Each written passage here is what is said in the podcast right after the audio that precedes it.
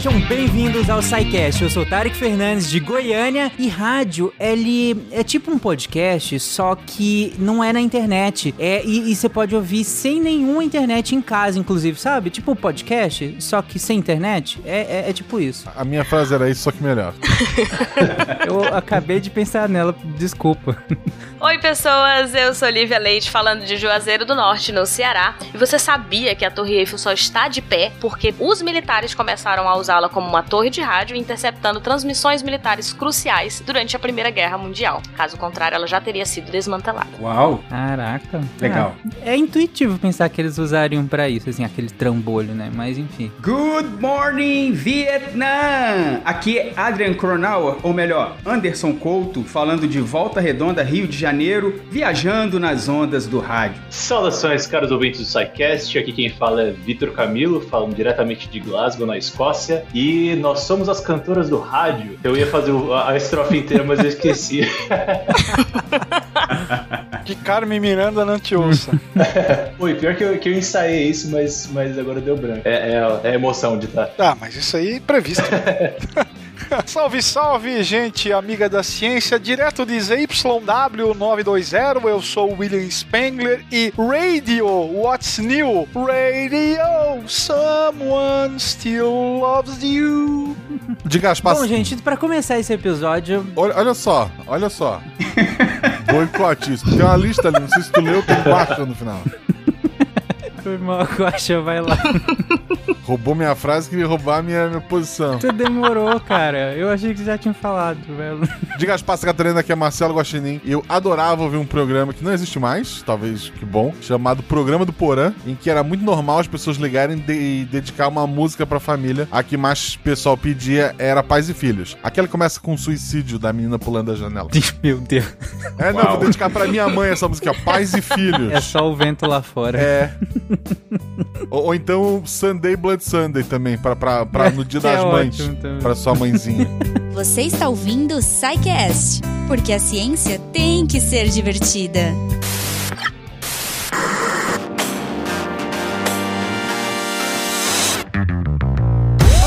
Pessoas, olha eu aqui de novo no começo do episódio para trazer mais um super recado da Nuvem Shop. Esse mês, já que estamos em março, eu vou reforçar aí, é, eu quero convidar e, e chamar a atenção das nossas ouvintes, mas para os ouvintes também o recado é muito válido. a gente sabe, gente, que hoje a forma que a gente está é, o momento que a gente está de mercado, de oferta de empregos, de cara, pandemia. Às vezes empreender, né? Nem sempre vem de um sonho. Às vezes também é de uma necessidade aí de criar uma renda ou aumentar uma renda, né, ter uma fonte extra aí para as contas. E uma das grandes apostas, né, às vezes até a vontade de, de trabalhar de casa, é, muita gente começou a trabalhar em casa e curtiu e quer continuar. Então a Nuvem Shop traz aí essa oportunidade e esse momento de talvez você tirar a sua ideia do papel, colocar os seus projetos em prática, porque, por que não? É, pode ser uma opção aí para o seu momento. Cada pessoa tem o seu motivo e ambição para empreender. E não importa qual seja o seu motivo, a Nuvem Shop está pronta para ajudar a potencializar o seu negócio. Então, se você tem vontade de criar o seu próprio negócio, ou se você já vende o seu produto pelo WhatsApp ou pelo Instagram, mas ainda não tem uma loja online, agora é o seu momento. Você vai poder se profissionalizar de uma forma bem simples. Hoje, para você ter uma ideia, a categoria que mais vende na Nuvem Shop é a moda. E tem gente muito bacana vendendo seus produtos e, cara, conquistando aí um mercado bem legal. Então, se você ouvinte se animou e quer começar o seu negócio, você pode acessar o link na descrição para criar sua loja com 30 dias grátis. E claro, lembrando que seguir a arroba Nuvenshop no Instagram vai te permitir acompanhar aí insights, ideias, dicas de negócio, dicas de e vai, cara, te ajudar de uma vez por todas a mostrar ao mundo do que você é capaz e criar a sua loja online na Nuvem Shop. E se vocês ouvintes criarem as suas lojas aí na Nuvem Shop, me manda porque eu quero muito acompanhar e fazer parte desse momento da história de vocês. Boa noite. Em Brasília, 19 horas.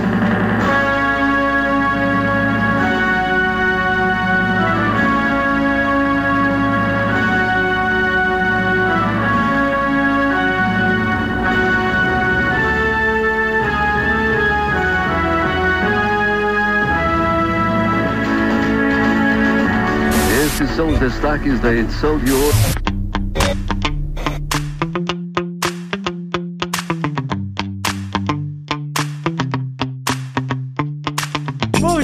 episódio de hoje é sobre rádio. Ou melhor, a história do rádio. E pra começar esse episódio, eu queria que vocês fizessem o que vocês acabaram colocando aqui, que é uma desambiguação. Tá, que rádio é esse que nós vamos falar a história hoje? É elemento químico? É um osso do corpo que não é só humano, que os animais também têm rádio? Ou, ou é outra coisa? É, Se for osso do corpo ou radiação, a entrada de todo mundo tá errada, né? Cagar, Guaxa.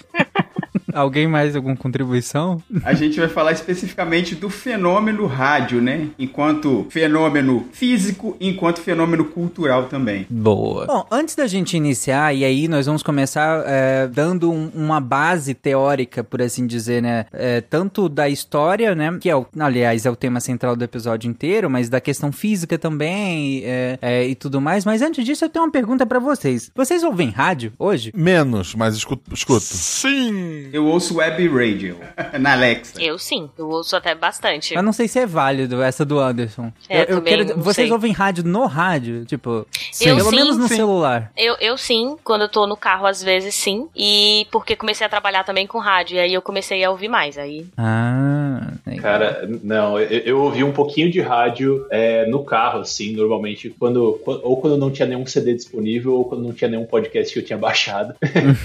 É, eu tinha muito, muito hábito de ouvir o rádio meio por osmose, assim, com os meus pais, eles ouvem bastante rádio, é, mas ultimamente, não, porque eu, eu, tô, tô sem carro, não- enfim, e ca- carro era o lugar onde eu, onde eu ouviria rádio, e agora eu tô absolutamente afastado dessa, desse universo.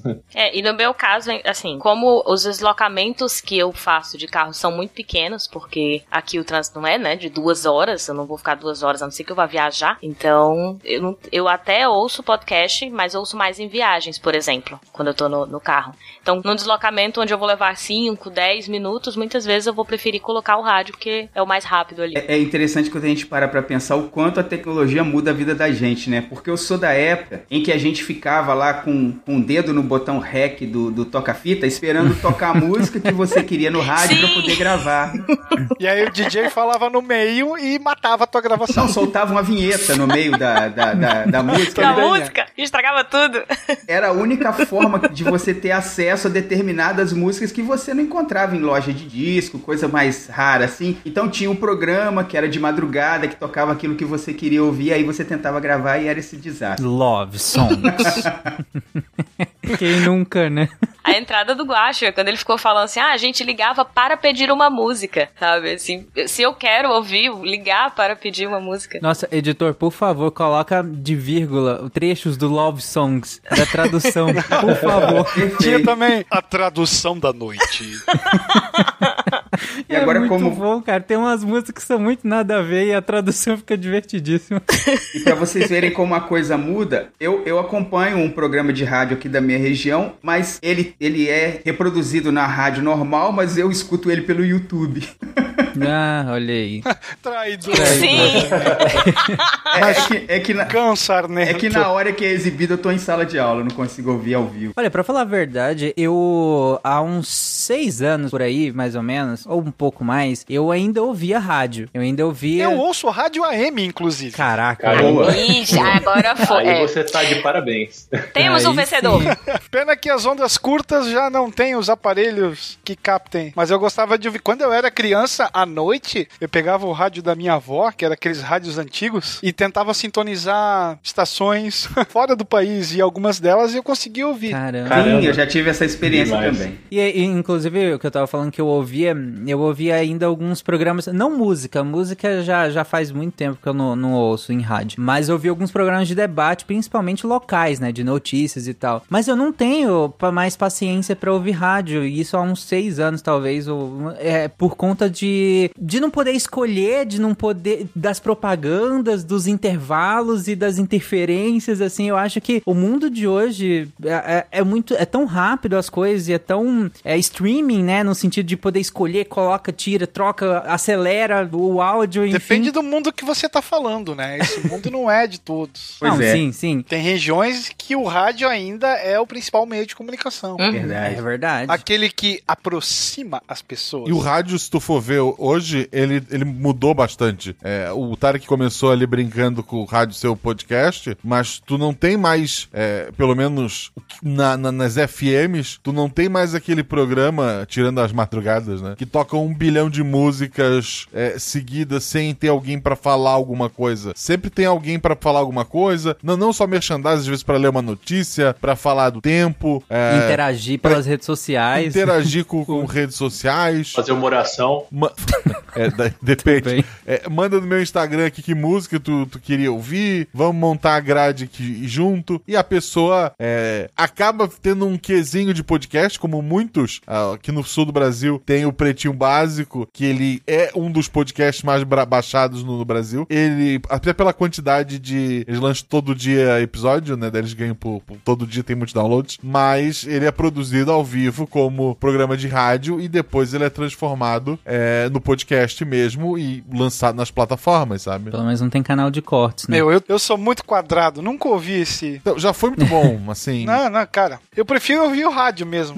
não esse tipo de rádio, né? Aque- Eu procuro aqueles que. Eu gosto da surpresa da, da, da, da programação do notícia, rádio. De né? você ser surpreendido por uma música que você gosta. Meio que sair do automático de você colocar, sei lá, no MP3, no streaming da vida, né? Eu acho que isso é legal. Isso ainda te anima um pouco. É, eu, eu costumo ouvir muito é, o Deezer, né? No aleatório. E daí ele vai. É quase isso no aleatório. É, né? ele vai apresentando.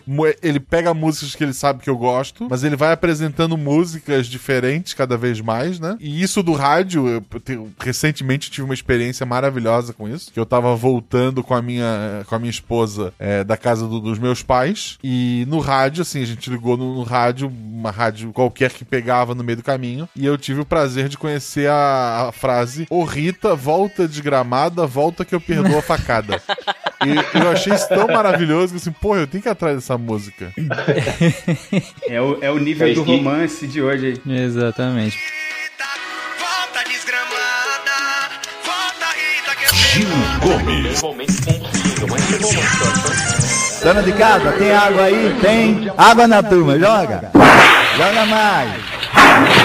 Aê. Bom, gente, mas é ok. É, dado esse, esse momento lúdico inicial, agora vamos voltar aqui pra, pra, pra questão do, do, do rádio em si. E aí, antes da gente entrar na história do rádio aqui em terras tupiniquins, em terras brasileiras, vamos passar pela história geral do rádio, inclusive por, um, por essas questões mais básicas físicas dele, a gente define e vamos seguindo em frente nisso, né? Beleza. Se a gente pegar a definição de rádio do dicionário, vai estar lá. Rádio é um meio ou recurso tecnológico de telecomunicações utilizado para propiciar comunicação por intermédio de transcepção de dados e informações previamente codificadas em sinais eletromagnéticos que se propagam através do espaço físico, material e imaterial. Então, a base de- do funcionamento do rádio são as ondas eletromagnéticas, né? Isso. A gente é, trocou uma ideia básica sobre isso aí lá no SciCast 194, que fala da história da comunicação humana, volume 2 já.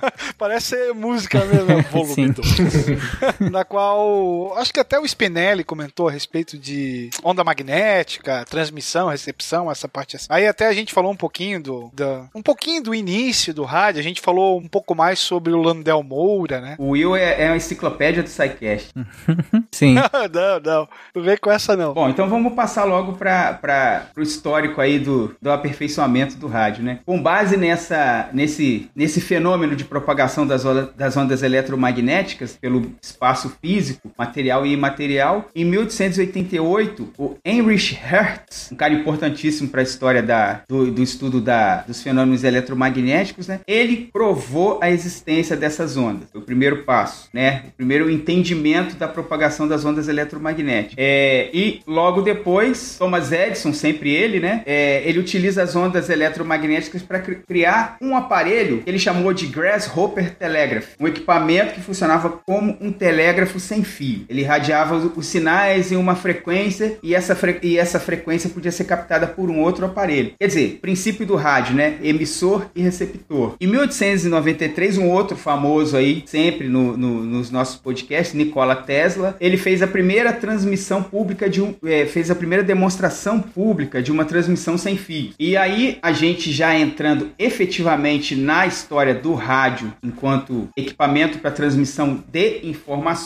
entra em cena Guglielmo Marconi, que é tido como o inventor do rádio, né? Porque ele patenteou, baseado nessa demonstração do Nikola Tesla, baseado na tecnologia que o Tesla ajudou a desenvolver, o Marconi patenteou a transmissão, recepção por ondas eletromagnéticas. Isso em 1896. Ele concluiu que essas ondas elas podiam transmitir mensagens e em 1895 fez as suas primeiras experiências com aparelhos rudimentares que ele mesmo construiu lá na casa de campo do, da sua família. Só que aí, o, o Tarek mencionou um pouco atrás aí, existe uma controvérsia, conforme o, o Will sempre fala, né? Há controvérsia. E existe essa controvérsia que diz que não foi o Marconi o inventor do rádio, porque um padre gaúcho, Roberto Landel de Moura, ele já havia feito uma transmissão aqui no Brasil três anos antes. E ao contrário dessas primeiras transmissões aí do Marconi, que transmitia apenas código Morse, né? Apenas sinais, o nosso padre Landel conseguiu transmitir voz utilizando ondas eletromagnéticas. Ele teria dito, mas bate? Beijo, amigos gaúchos. Foi só é, tudo que eu sei. O Landel já tinha obtido uma patente brasileira em 1890, inclusive. Reconheceria o, os méritos do pioneirismo científico na área das telecomunicações. Em 1893, ele faz a primeira transmissão da palavra falada sem fios através das ondas eletromagnéticas em São Paulo. E aí ele apresenta três aparelhos que ele tinha desenvolvido: o teleauxíofono, que era a telefonia com fio, o caleofono, a telefonia com fio, e o anematófono, que é a telefonia sem fio. E o plus era o teletiton, que era uma telegrafia fonética sem fio, no qual duas pessoas podiam se comunicar, né? E ainda tinha também uma, um aparelho para depurar vibrações fonografadas, que era o edífono. Então era um cara Nossa, à frente coisa. do seu tempo, que muito pouco é lembrado aqui. Quando a gente fala em história de da rádio, se lembra do Marconi, e alguns dizem que o Marconi utilizou equipamentos do Tesla, então ele já estava utilizando a prática de, de outro pesquisador. Se fala também do, do Thomas Edison, talvez um dos maiores picaretas da história, porque se aproveitava dos outros. Não existe uma paternidade única. O que nós temos são muitos técnicos e muitos cientistas, de modo independente ou até mesmo em modo colaborativo, que realizam descobertas, que realizam aprimoramentos para que o produto em si pudesse ser desenvolvido. É, eu queria só fazer um comentário só ah, interessante, acho que para contextualizar também um pouco essa, época em que estava acontecendo, né? Toda essa, digamos, essa, essa corrida radialística, né? É, porque existem muitos paralelos entre essa história do rádio e a história do fonógrafo, né? Que estava se desenvolvendo mais ou menos na mesma época. Inclusive, Thomas Edison também muito, muito relacionado, né? Ao, ao- talvez mais associado ao, ao início da fonografia do que, do que a história do rádio propriamente. É, e na história do fonógrafo também existe uma, uma questão de que é, a gente acredita a, a- a invenção do fonógrafo, né? Do fonógrafo original, que depois é, deu origem a toda, to- toda a tecnologia de gravação que a gente conhece, ao Thomas Edison em 1877. Mas o fato é que acho que cerca de 20, 30 anos antes já tinha tido um francês que tinha feito experimentos com, com é, é, gravação de som e tal. É, então aí também existe essa, essa, essas mesmas é, discussões sobre a paternidade da tecnologia que o Will mencionou. Também, na verdade, acho que elas estavam permeando toda, toda a sociedade nessa época, né? O rádio, na verdade, é é interessante entender o rádio como um, um elemento dentro desse contexto. E uma outra coisa que eu acho interessante, só pensar que acho que a gente vai falar um pouco mais disso mais para frente, né, sobre a importância do rádio para o universo musical, né, para o mercado da música, enfim. E é muito legal pensar assim como nesse nesse período, né, o rádio, né, por definição, é uma tecnologia que ela se baseia no eletromagnetismo, né? Então ela, ela precisa, tipo, não, não existe rádio sem eletromagnetismo. É, e, é, e como eu falei, né, ele foi se começou a se desenvolver paralelamente à fonografia, né? Só que nessa época a fonografia era puramente mecânica, ela não tinha absolutamente nada de elétrico, de elétrico, nada de magnético, né? E na verdade essas duas coisas elas só vão se intersecionar é, 30 anos depois, lá nos anos 1920, né? Que é quando finalmente a, a, a, os estudos de eletromagnetismo começam a trazer benefícios para o universo da, da fonografia e tal. Então, é interessante como são duas coisas muito, é, é, é muito paralelas que se relacionam ao universo, a, a, um universo muito comum, né? Que é o universo da música, mas na verdade são, é, é, são duas coisas completamente diferentes que estavam convergindo e, e cada uma andando seus próprios caminhos. Né? Acho que isso é legal para entender também um pouco o contexto dessa época. Sim. Bom, gente, mas até o momento, tirando o nosso querido padre aí. Que inclusive tem reconhecimento nos Estados Unidos em 1894. Ele tem patentes lá também. E tem o seu nome mencionado na grande enciclopédia das telecomunicações. É, do, do Santos Dumont eles não querem falar, né? Mas do Landel. ah, pronto. Tirando nosso querido padre aí, é, ainda que com reconhecimento, mas é, até então nós tínhamos transmissão é, de sinais, mas não necessariamente de voz, né? Como a gente conhece o rádio, né? Morse, né? Principalmente código Morse. É, exatamente, principalmente código Morse, mas ainda não tinha é, bem desenvolvido a transmissão de voz de verdade, né? De comunicação oral. E aí, em que momento que, que isso passa a ser usado? Então, o que acontecia também é que essas transmissões até então elas tinham sido feitas entre aparelhos que estavam próximos, né? Porque o aparelho transmitia e aí o cara precisava procurar ali no, no receptor a frequência onde estava sendo transmitido. É, em 1897, é, é, Oliver Lodge descobre que é possível modular essa transmissão, ou seja, determinar uma frequência para que essa transmissão fosse enviada e aí o rádio, o, o aparelho receptor, né, já estaria apto a receber aquele sinal em uma frequência determinada. Isso facilitou bastante a comunicação em uma distância maior. Inclusive, eu tenho uma história curiosa para contar nesse sentido. Eu posso, posso contar rapidamente aqui? Pode. Ah. Eu tive uma, uma, uma, experiência, é, eu, meu irmão e um amigo nosso, né? Quando a gente tinha lá 15, 16 anos, a gente construiu um transmissor de FM. Assim, o meu irmão não por acaso foi para engenharia elétrica, né? Porque ele já manjava dos Paranauê na época. E ele, ele a gente comprou as pecinhas, ele construiu e a gente começou a transmitir. É, e esse, esse rádio ele tinha a capacidade de transmitir uns três ou quatro quarteirões em volta de onde a gente morava. E a gente colocou ele exatamente em cima da frequência da rádio mais ouvida no bairro lá na época.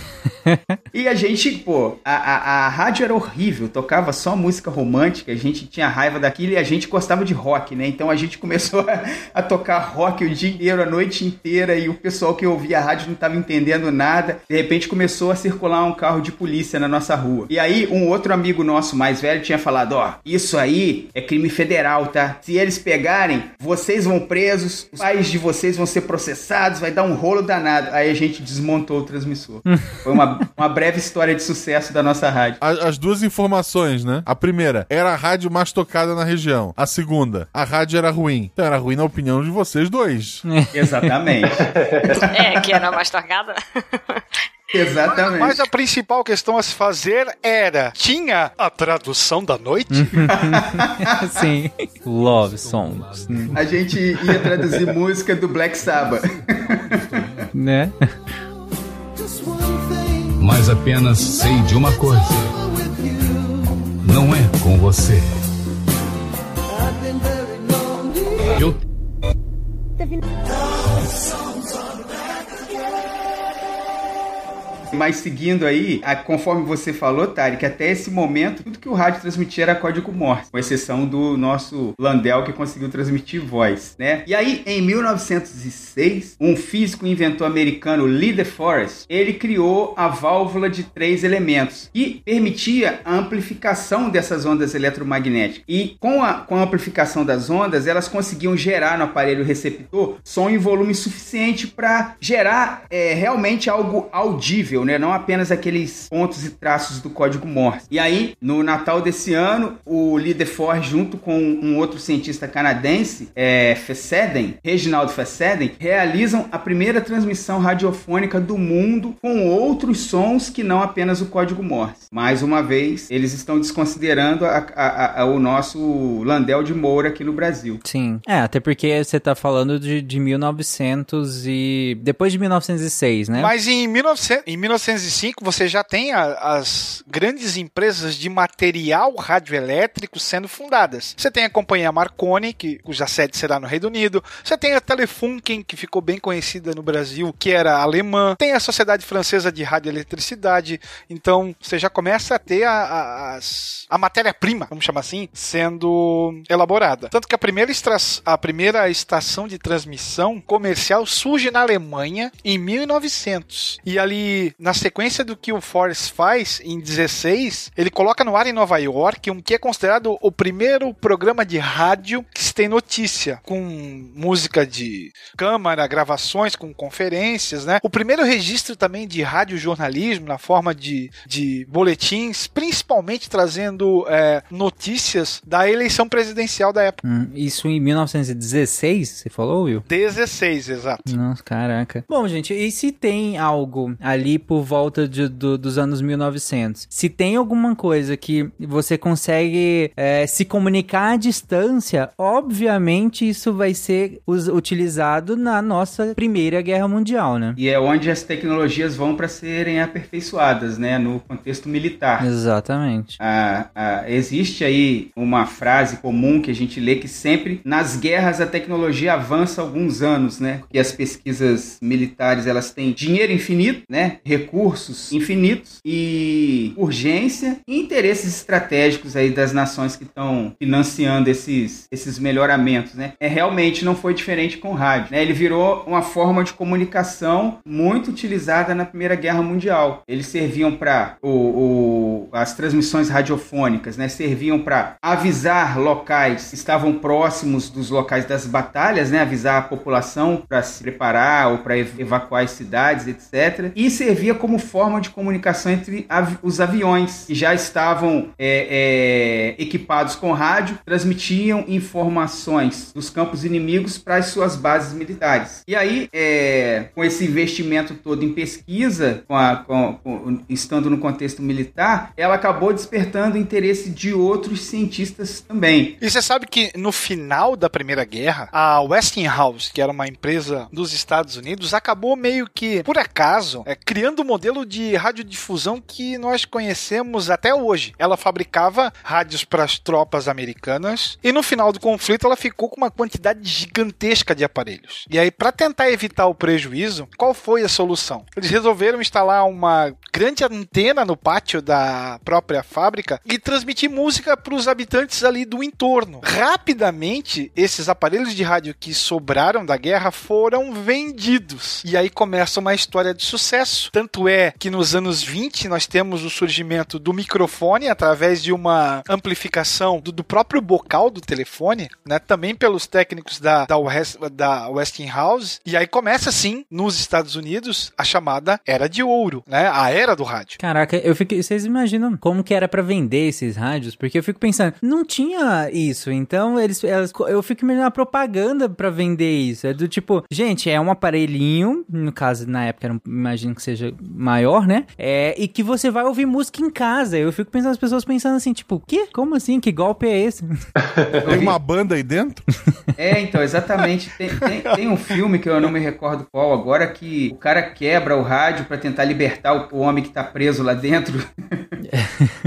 Isso me lembra de mim aos 5 anos de idade, quando os Mamonas Assassinos morreram. A minha mãe tinha acabado de comprar para nossa casa o nosso primeiro CD player e, e o CD dos Mamonas Assassinos. E eu cheguei pra ela e falei, mãe, agora que, que eles morreram, acho que o CD não vai, vai não vai mais funcionar, né? É, meu Deus. Na verdade, eu, eu, era apenas, eu era apenas um homem de 1920 aprisionado num corpo de uma criança de 5 anos. o jovem mancebo. A minha, a minha lembrança com CDs e Mamonas Assassinos foi a, minha mãe me dando o CD do Avança Assassinas, foi o primeiro CD que a gente ganhou, e daí ela perguntou: tá funcionando? Eu, tá. Ela testou os dois lados? Aí você respondeu, tava. daí eu ri, né? Porque eu era idiota. E assim, né? É, é- é justamente na esteira dos anos 20 que nós temos a, a primeira grande estação registrada numa garagem na cidade de Pittsburgh, nos Estados Unidos, que foi a KDKA, né? Que faz a, a- que inicia as suas transmissões no final dos anos 20, utilizando equipamentos é, elaborados originalmente para via militar. E também nos anos 20 surgem os primeiros rádios a pilha e os fones de ouvido. Você que tá ouvindo fone de ouvido e se achando moderninho aí, né? Tem mais de 100 anos, na França daí. Caraca, aposto que não quebrava igual os, que, que os de hoje.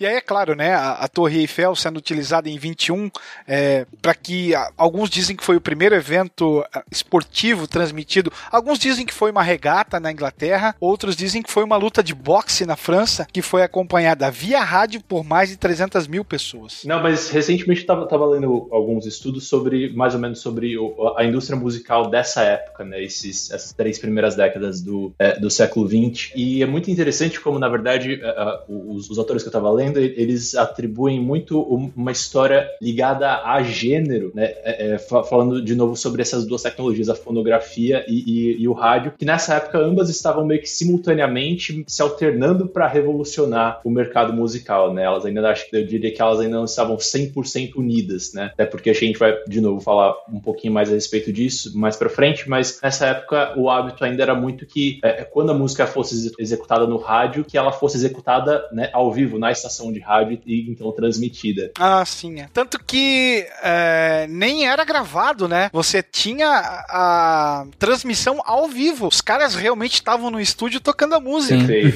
E no início desse período você não estava preocupado com gravar nada disso. Exato. Ah, E só, só o comentário que eu ia fazer é que, então, é, é, os, esses- os autores todos que eu tava lendo, eles, eles atribuem muito uma questão, assim, de ah, o boom que a, a, a fonografia teve ali nos- no, no comecinho mesmo do século XX, década de, de 1900, iníciozinho de 1910, estava muito atribuído à população feminina, né? Tem toda uma questão do, do, do disco se tornar uma commodity, de se, de se tornar uma, uma, é, é, um item para a ser consumido em, em casa e tal, e, e isso, né, para a sociedade da época se acabava pesando como, como uma responsabilidade das mulheres, né? E ali na década de 20 ali, já levando até, até o período da, da Grande Depressão, é, você tem um, um, né, meio que um momento de inversão em que o mercado de, rádio, de, de discos ele começa a cair e o rádio ele começa a ter um, um, um boom e o rádio sendo muito mais associado a uma população masculina, por, enfim, é, é, por uma série de argumentos que, que, que esses autores desenham, mas entre eles está a questão justamente do rádio meio que ele ser um, grande lego, né?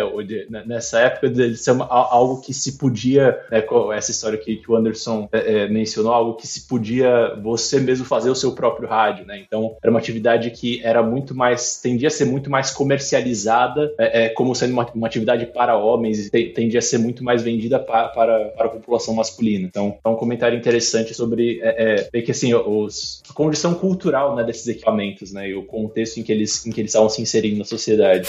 Rotativa Sonora. O jornal que domina a cidade.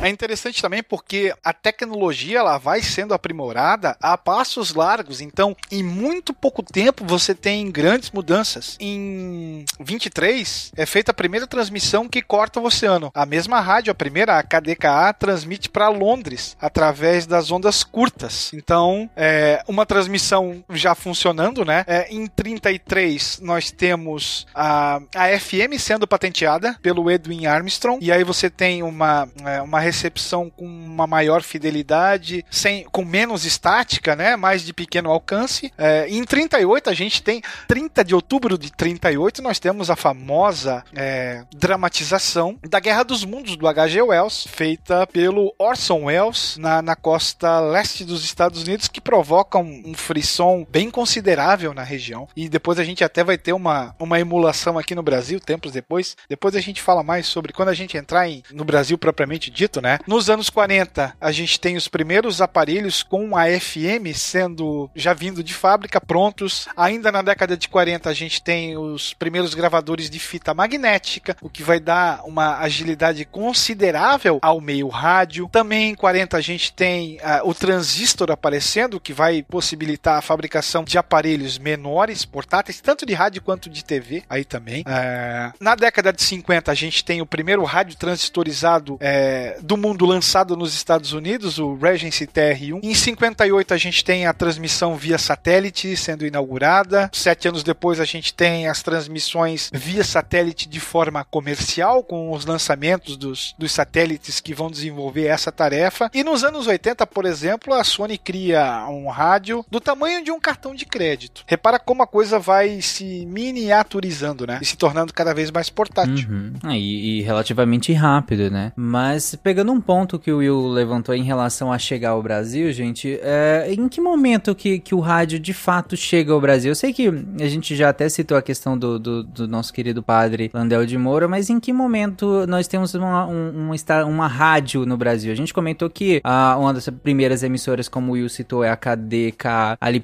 na década de 20, mas e no Brasil? No Brasil, o rádio chega ainda na década de 20 também, né? Exatamente há 100 anos, aí quase 100 anos, 7 de setembro de 1922. Olha aí, gente, fica ligado pro vestibular, hein? É isso aí. e, e é, 100 anos da independência do Brasil, né? 7 de setembro de 1922, foi justamente no evento, nesse contexto, em que foram trazidos dos Estados Unidos alguns equipamentos de rádio para se fazer uma transmissão, né? De um discurso do presidente Epitácio Pessoa, que seria transmitido ao vivo via rádio. Então eles colocaram algumas estações de transmissão em pontos estratégicos, no Rio de Janeiro, em Petrópolis, Niterói, São Paulo, para que esse discurso fosse ouvido pelo maior número de pessoas. E em seguida foi executada a ópera O Guarani, de Carlos Gomes, que o editor está colocando no fundo aí agora.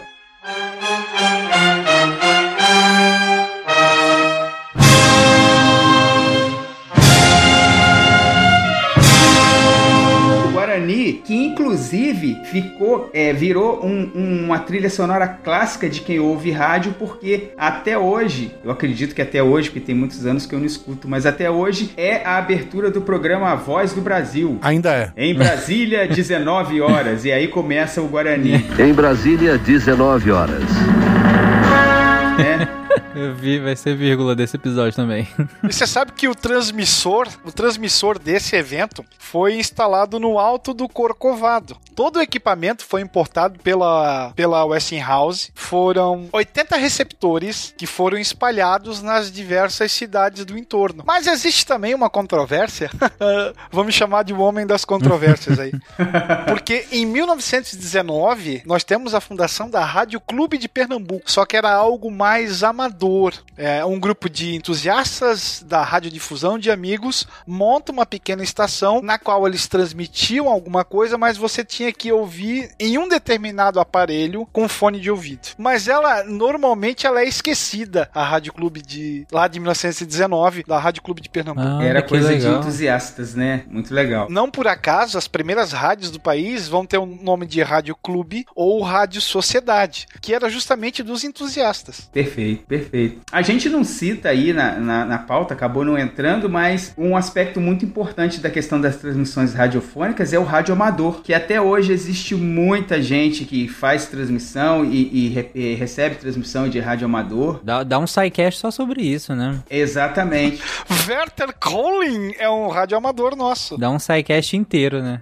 que legal. Esse, esse mesmo irmão que virou engenheiro aí, ele, ele é rádio amador também. E de vez em quando ele tem um rádio que transmite em UHF. Eu nem sabia que isso existia. Ele, outro dia na casa dele, eu, eu tava lá, ele tava conversando com um caminhoneiro. Aí eu perguntei para ele, esse cara tá onde agora? O, o, o... Ele falou, esse camarada tá lá em, no Rio Grande do Norte. Tá falando comigo aqui nas ondas curtas. Eu falei, que isso? É, um dos grandes motivos para continuar tão forte, né, a, a, presença do rádio, mesmo com outras tecnologias, é justamente por esse caráter imediatista que ele tem, né? E a facilidade de você produzir e de conseguir transmitir as coisas. É diferente, por exemplo, é, comparando agora, voltando né, para a década de 20 e 30, que você tem o cinema como um, um ambiente, um, um, uma tecnologia para difundir informação, mas que leva um certo tempo até você poder produzir para poder é, divulgar, né, espalhar esta informação. E um alcance muito mais reduzido, né? Exatamente, O exatamente. rádio é no feeling, né? Legal. Bom, então, mas seguindo aqui a história do rádio do Bra- no Brasil, feita essa transmissão comemorativa do centenário da independência,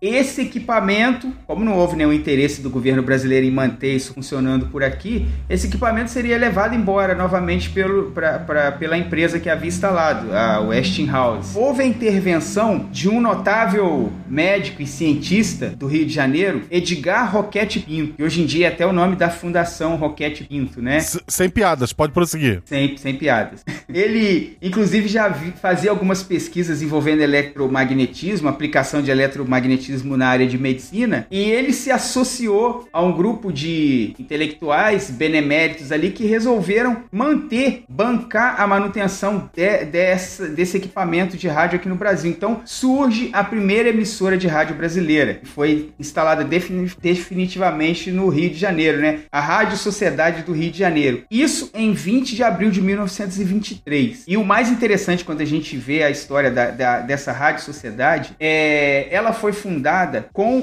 um objetivo nobre de ser uma, como é que eu posso dizer, uma escola eletrônica. Hoje em dia a gente está na época do ensino à distância, né? O que o, o, o que o Roquete Pinto e os seus companheiros lá pensaram na época é que o rádio poderia levar informação e cultura para aqueles que não têm acesso à educação formal. Lembrando que nessa época, né, década de 20, praticamente 60% da população brasileira era composta de analfabeto. Então, olha o, o princípio nobre aí do surgimento do rádio no Brasil, né? É, e olha a limitação de qualquer coisa que seja escrita, né? E não falada, né? Perfeito. E a a ideia é que o rádio fosse a escola de quem não poderia ir ou de quem não, não frequentava, né, a escola. A ideia do Roquete Pinto era essa. Tanto é que você vai ter é, debates com intelectuais, você vai ter música clássica sendo transmitida. É, é um negócio com um intuito bem nobre. E conforme o, o- o Will citou anteriormente, o princípio de- dessa rádio, ela não era, ela não tinha vínculo governamental e ela também não era uma empresa privada, ou seja, ela não tinha o objetivo de gerar lucro. Ela era uma associação cultural. Então juntavam-se inúmeros filiados ali, contribuíam mensalmente para a manutenção da rádio, com esse objetivo de levar cultura e, e conhecimento. Tinha um, um lema, a rádio tinha um lema que era pela cultura dos que vivem em nossa terra e pelo progresso do Brasil. É importante que é, é a função social do rádio, a flor do- da pele, né, para todos os ouvidos, vamos chamar assim, né? Que hoje a gente ainda enxerga nessa função no rádio. Então, em rádios comunitárias, né, organizações é, que buscam justamente informar uma determinada população, ou às vezes dentro das escolas, ainda, né, há, há escolas que têm rádio para informar a, a comunidade escolar ou o próprio bairro, e são usados justamente com esse objetivo de educar, de informar, né, de, de noticiar ou de permitir acesso a músicas que talvez essas pessoas nunca tivessem acesso, né, por, ou por busca própria ou por conta do seu próprio cotidiano, não teriam acesso a essa informação, mas até hoje ela ainda cumpre essa função. Perfeito. Inclusive a Rádio Sociedade aí, da qual a gente está falando, ela teve a participação de muita gente importante na sua programação, membros da Academia Brasileira de Letras, intelectuais famosos, professores ligados ao Museu Nacional, cantores de renome. Foi a primeira estação da América do Sul a transmitir uma ópera completa e tinha regularmente na sua programação um quadro com teatro infantil e um programa de jazz. É, então, mas é interessante porque aí vocês me corrijam ou complementem, mas uma rádio que se propunha a, a, a conversar com o popular, né, a população brasileira, e ela tocava uma ópera completa e programas de jazz. Mas aí é aquela análise, análise que a gente faz sempre quando se fala de história, colocando, é, é, colocando o contexto da época. O que os intelectuais, e obviamente eram pessoas da classe mais abastada, eles apresentavam aquilo que eles achavam que a população deveria gostar, né? Eles, eles apresentavam o que eles achavam que a população deveria aceitar como sendo a cultura verdadeira, uma cultura mais elevada, etc, etc. Mas isso não tira, tira um, um, não tira o mérito da, da, da intenção deles. Inclusive, é uma curiosidade interessante aqui, a rádio teve a participação de Albert Einstein e Marie Curie na época em que eles vieram, que, que esses cientistas estiveram no Brasil, eles participaram de um programa na Rádio Sociedade, ó, ao vivo. É bom lembrar que isso da elite querer empurrar o que eles acham que é o melhor acontece até hoje. Todas as rádios são donos de. são fazendeiros os donos e por isso a gente escuta sertanejo universitário. Sabe que, que, que a, a maior rádio, a rádio mais ouvida no, em Goiânia, não toca sertanejo? Sério? ah, mas aí, mas aí é o caso. É o Exato. caso do cara que tem uma piscina em casa e ele não usa piscina. Porque ele tem. entendeu? O pessoal tá ocupado ensaiando com o irmão em vez de ouvir rádio.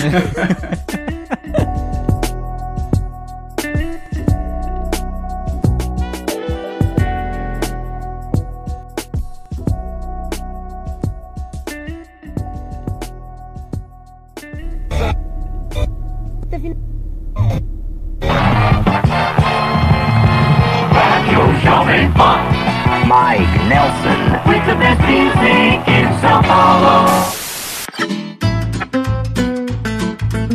Na verdade, ambas as coisas eram signos muito populares nessa época, né? Então, mesmo a ópera, ela estava muito atrelada ao boom da indústria fonográfica, né? Eu tô sempre voltando a isso porque eu não consigo desvincular as duas coisas, né? Pelo meu, meu viés de enxergar isso tudo como né, grandes capítulos na história da música. Mas a época, a, a ópera, né, nesse período, é- ela foi um, um- talvez o grande primeiro gênero popular da indústria fonográfica tal. Então, talvez por isso, óbvio, que tinha, tinha esse, todo esse, esse signo de, de ser uma, tal- talvez uma tentativa de, de imposição cultural vertical, né, das classes dominantes para as classes mais baixas, entre um zilhão de aspas que eu tô fazendo aqui com os meus dedos, mas ela, tam- é- ela, ela estava inserida nesse contexto de ser algo visto como popular comercialmente, né? E o jazz, na verdade, nesse período, se a gente tá falando ali do- desse período é, 1920 a 1940, é, na verdade, assim, jazz era, era assim, é- eram as 10 mais internacionais, entendeu? Então, você tocar talvez um, um Louis Armstrong em 1930 seria mais ou menos equivalente a você tocar um, um, lá, um Justin Bieber hoje. Acho que o Justin Bieber já, já foi, né? Eu tô, tô meio por fora. Já. Mas. É, e, e tanto é que e isso é interessante, ah, o Pixinguinha, que foi, é, é, ele, enfim, um, um dos grandes, grandes nomes da, da música o brasileira. Justin tal, Bieber do tá seu tempo. Exato, mas o, o Pixinguinha, né, ele, ele foi empregado de várias, de várias rádios, assim como ele foi empregado de várias gravadoras como arranjador, né? Então, é, é, esses, esse foi, foi um dos contextos em que ele, que ele desenvolveu, né, todo, toda a habilidade composicional dele. É, e ele foi muito acusado, por exemplo, né, tipo, bo- várias, várias das, das composições dele, como tipo, Lamentos, Carinhoso, foram acusadas na época, eu, se eu não me engano, ali entre 1920 e 1930 mesmo, é, foram acusados justa, acusados de, de, é, de ter uma certa subserviência cultural, né, por serem, serem músicas que incorporavam certos elementos musicais do foxtrot, né, do, e do jazz, enfim. Então, na verdade, todo esse contexto da música americana, do jazz, ele estava muito inserido na música popular brasileira e estava se penetrando cada vez mais. Então, eu acho que não tinha tanto esse signo de ser visto como uma coisa da elite, né? Era uma, era uma coisa de um povo diferente. Talvez o Will possa comentar mais sobre isso, mas a- a- o, o que eu sei a respeito disso é que não, não tinha tanto essa- esse, esse embate vertical, digamos assim. Perfeito. E aproveitando, nós temos um SciCast fala exclusivamente sobre jazz. Quem não ouviu tá perdendo. Exatamente. Eu imaginei Louis Armstrong com seu trompete e aquele cabelinho a la Bieber na época. Não dá, né?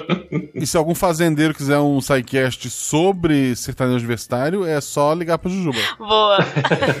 Aí a gente conversa, né? É isso. Uni- publicitário, SciCast é ciência, tá tudo junto, gente. É só mandar um saco de dinheiro grande. Não, o, o, o Tarek não pode falar a gente conversa, ele é de Goiânia, a gente canta. É verdade, é verdade. Eu posso ir em pessoa, né? Eu já tô aqui do lado. Eu ia fazer uma observação é, com relação né, a esse momento. Ah, mas vem, o, vem de cima, né? Ou seja, é imposto para popularizar algo, ou é porque a própria população é, gosta de ouvir, deseja ouvir isso. Esse movimento ele é muito, ele é muito mais fluido, né? Quando a gente está observando o cotidiano. Mas não é à toa que o rádio, neste período, a rádio é vista como o grande instrumento de indústria de, de, de comunicação de massa, né? Não só o rádio, mas de novo, voltando ao cinema, porque a gente tem que lembrar que a gente não tinha, né? Não tinha televisão, não tinha internet. Então, assim, é o, o meio de comunicação para a maior parte da população. Então, em determinados momentos, será aquilo que a população deseja, mas sim, haverá esse movimento de aquilo que as pessoas devem ouvir, o que a gente entende, ou que uma parte da população entende, que as pessoas devam gostar, como já foi citado aqui. Isso, isso não se encerrou. Se a gente pensar hoje nos, nas rádios de hoje, você tem algumas rádios que transmitem, por exemplo, é, o que as pessoas pedem, as, elas ligam pedindo, né, exclusivamente,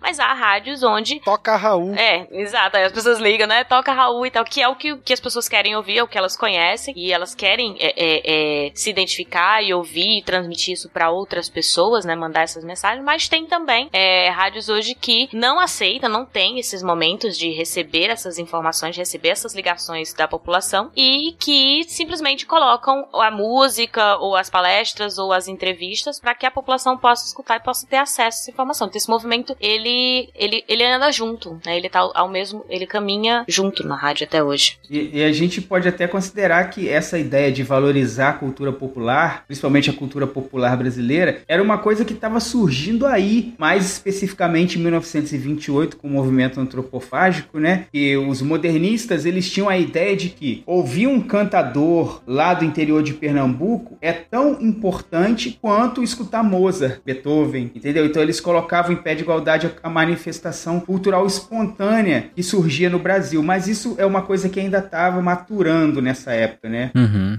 Tupi or not tupi? That's the question.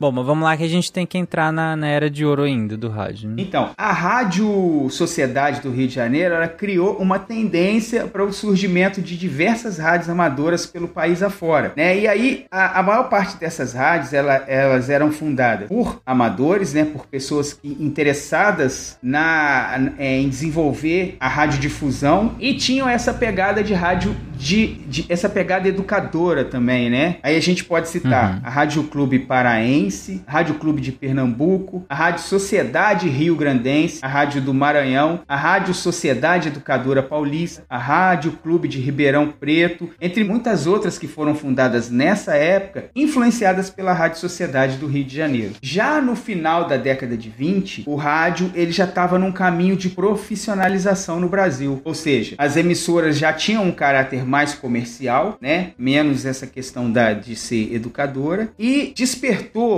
o interesse e a cautela do governo federal, que começou a estabelecer uma série de regulamentações para que essas rádios funcionassem. Inclusive, é até um questionamento, né, que, que é feito por alguns, poxa, mas o governo também é dono das frequências de, de telecomunicação? Sim, o governo é o gestor dessas frequências de telecomunicações. Então, para você abrir uma rádio, não sigam o exemplo da, do que eu citei lá atrás, de fabricar um transmissor e começar a transmitir a torta e direito, para você transmitir uma, numa frequência de, de rádio, você precisa ter a licença para fazer isso junto ao governo federal, junto ao Ministério das Telecomunicações, se eu não me engano. Né? Então eles vão reservar para você aquela frequência numa determinada região para que você faça a sua transmissão. O governo começou a, a criar essa legislação, começou a, a organizar essa legislação, essa regulamentação em 1924, né? através de um decreto que determinava que todas as sociedades civis que se dedicavam a transmitir uma programação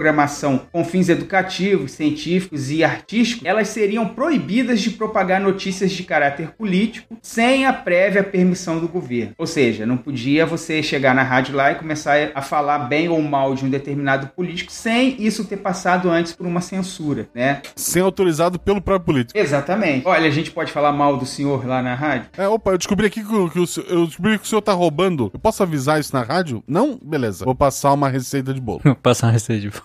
Em 1931 sai a regulamentação dos serviços de radiocomunicação no Brasil, né? E isso, esse decreto, ele estipulava em linhas gerais que esses serviços eram considerados de interesse nacional e deveriam ter finalidade educacional. E o, o, o governo quis manter sobre o seu controle esse setor de radiodifusão justamente por ver esse interesse estratégico, né? Por ver nele essa importância estratégica. Se você parar para pensar em vários, em vários aspectos, isso seria estratégico para um governo, né? E essas diretrizes elas deveriam ser obedecidas todas as emissoras de rádio, sob pena de não serem homologadas pelo governo para poder transmitir. É, e aí o governo começou a impor uma série de regras para o próprio funcionamento técnico da radiodifusão. Isso já em 1932, com o novo decreto, né, que implantou a Voz do Brasil. Na, na era uma um, esse programa que já foi citado anteriormente, que era obrigatório para todas as rádios, era produzido pela agência de propaganda do governo e era obrigado a ser veiculado em todas as rádios, ainda é. Outra mudança que esse decreto fez também foi liberar a propaganda comercial nas emissoras de rádio, ou seja, as emissoras deixaram de ter aquele caráter de associação cultural e passaram a ter, é, é passaram a surgir empresas é, voltadas à rádio, a, a, a radiocomunicação, né, a criação de rádios e a veiculação de propagandas e programas, etc. E também esse decreto tornou obrigatória a necessidade de modernização das emissoras, né, para que as frequências fossem transmitidas com maior nitidez e a frequência dos transmissores deveriam,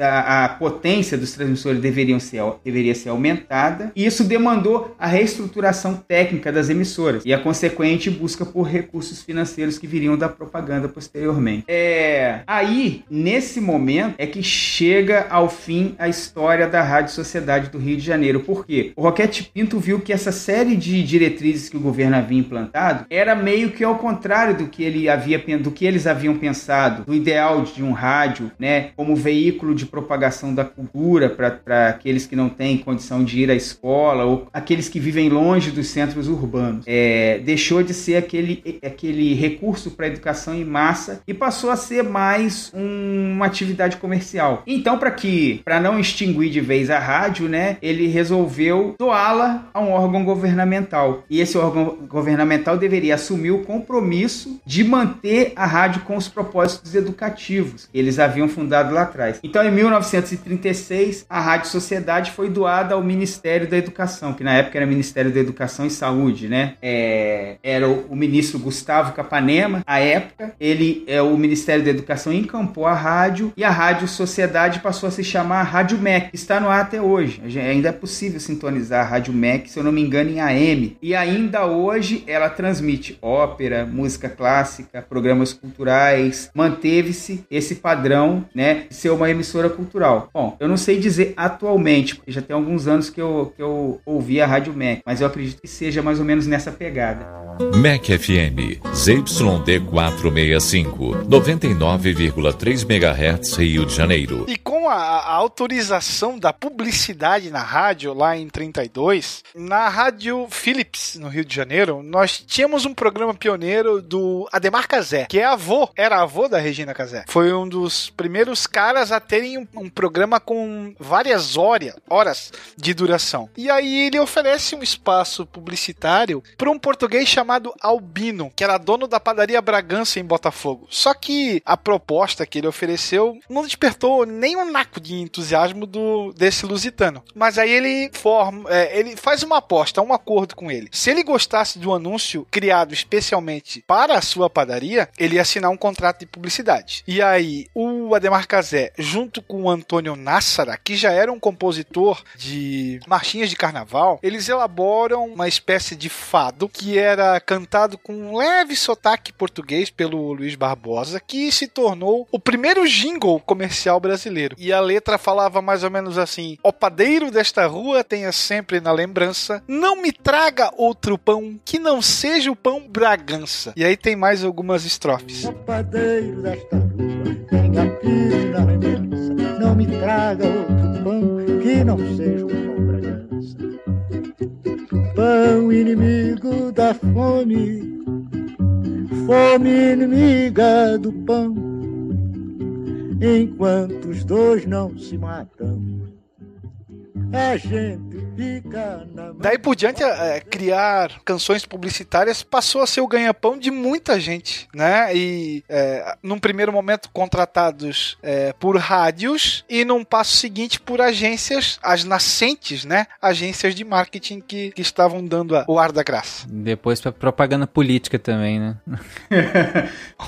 Aí você, né? Inclusive o Ademar Cazé foi o primeiro a pagar cachê para os cantores, né? E fazer contratos de exclusividade com eles, né? Ou seja, você eu vou te pagar e você só vai participar do meu programa. Inclusive, vocês colocaram aí, o Will até citou o Ademar Cazé, sobre ter um programa fixo, né? E, e com várias horas de duração e tal. É, Casé foi um dos pioneiros a, a- a elaborar, a fazer isso. É 12 horas de duração. E aí me faz o, o meu- o que me fez pensar o- como que era a programação da rádio antes disso? Porque vocês falaram, ok, tinha ópera, tinha música aqui e acolá, e tinha essas questões de, de educacionais, né? Mas aí, co- como que era a programação, mais ou menos? E eu imagino que não era 24 horas também, né? Eram poucas horas porque a própria tecnologia da época não possibilitava muito mais do que isso. A partir dos anos 30, nós temos uma melhoria considerável e aí a programação do rádio aumenta também. Então você tem programação matutina, vespertina,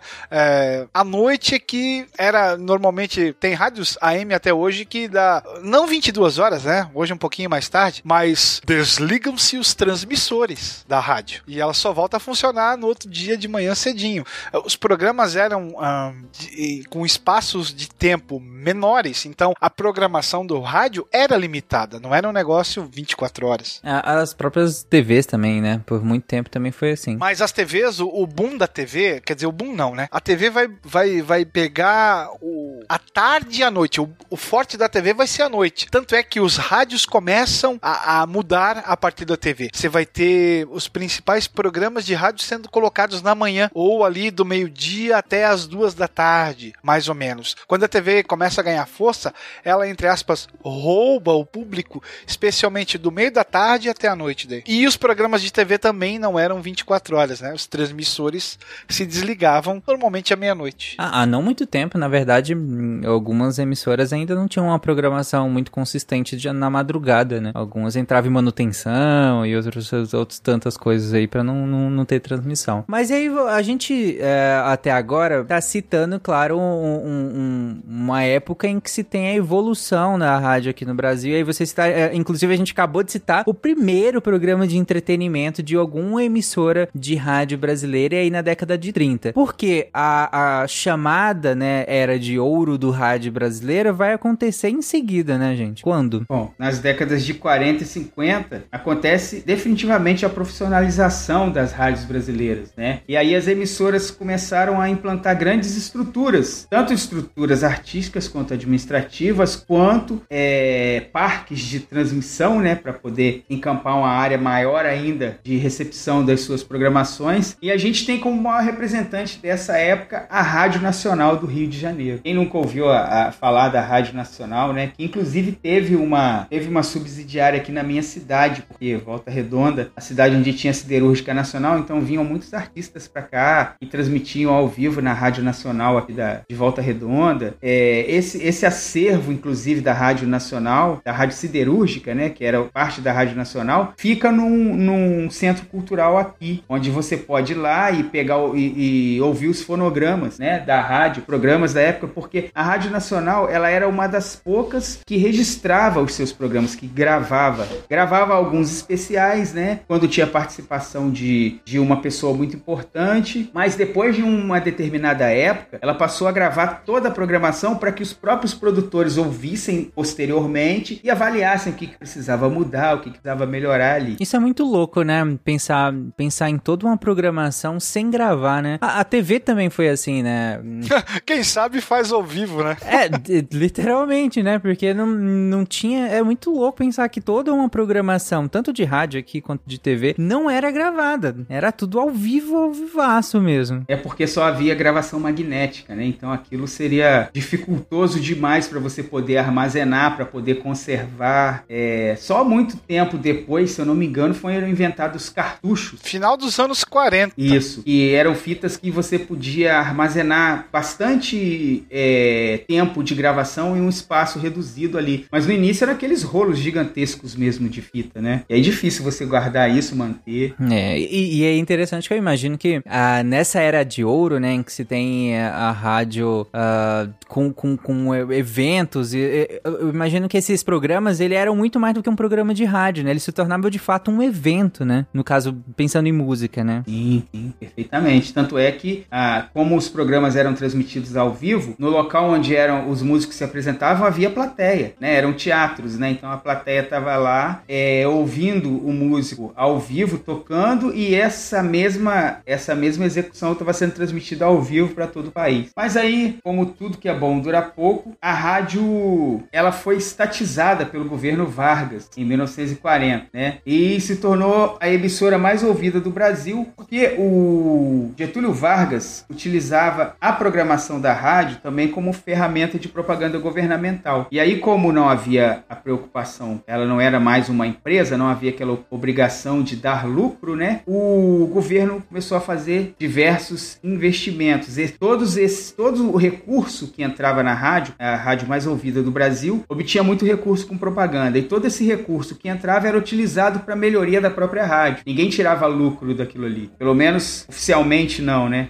Então, por isso, a Rádio Nacional tinha os melhores profissionais do mercado, né? Os melhores profissionais que o dinheiro poderia pagar. E nela nasceram os programas de auditório, né? As radionovelas que fizeram muito sucesso no Brasil, que foram as precursoras das novelas, das telenovelas, né? Eram as rádios novelas. Tem o trecho aí da radionovela O Direito de Nascer, se o editor quiser aproveitar aí o link.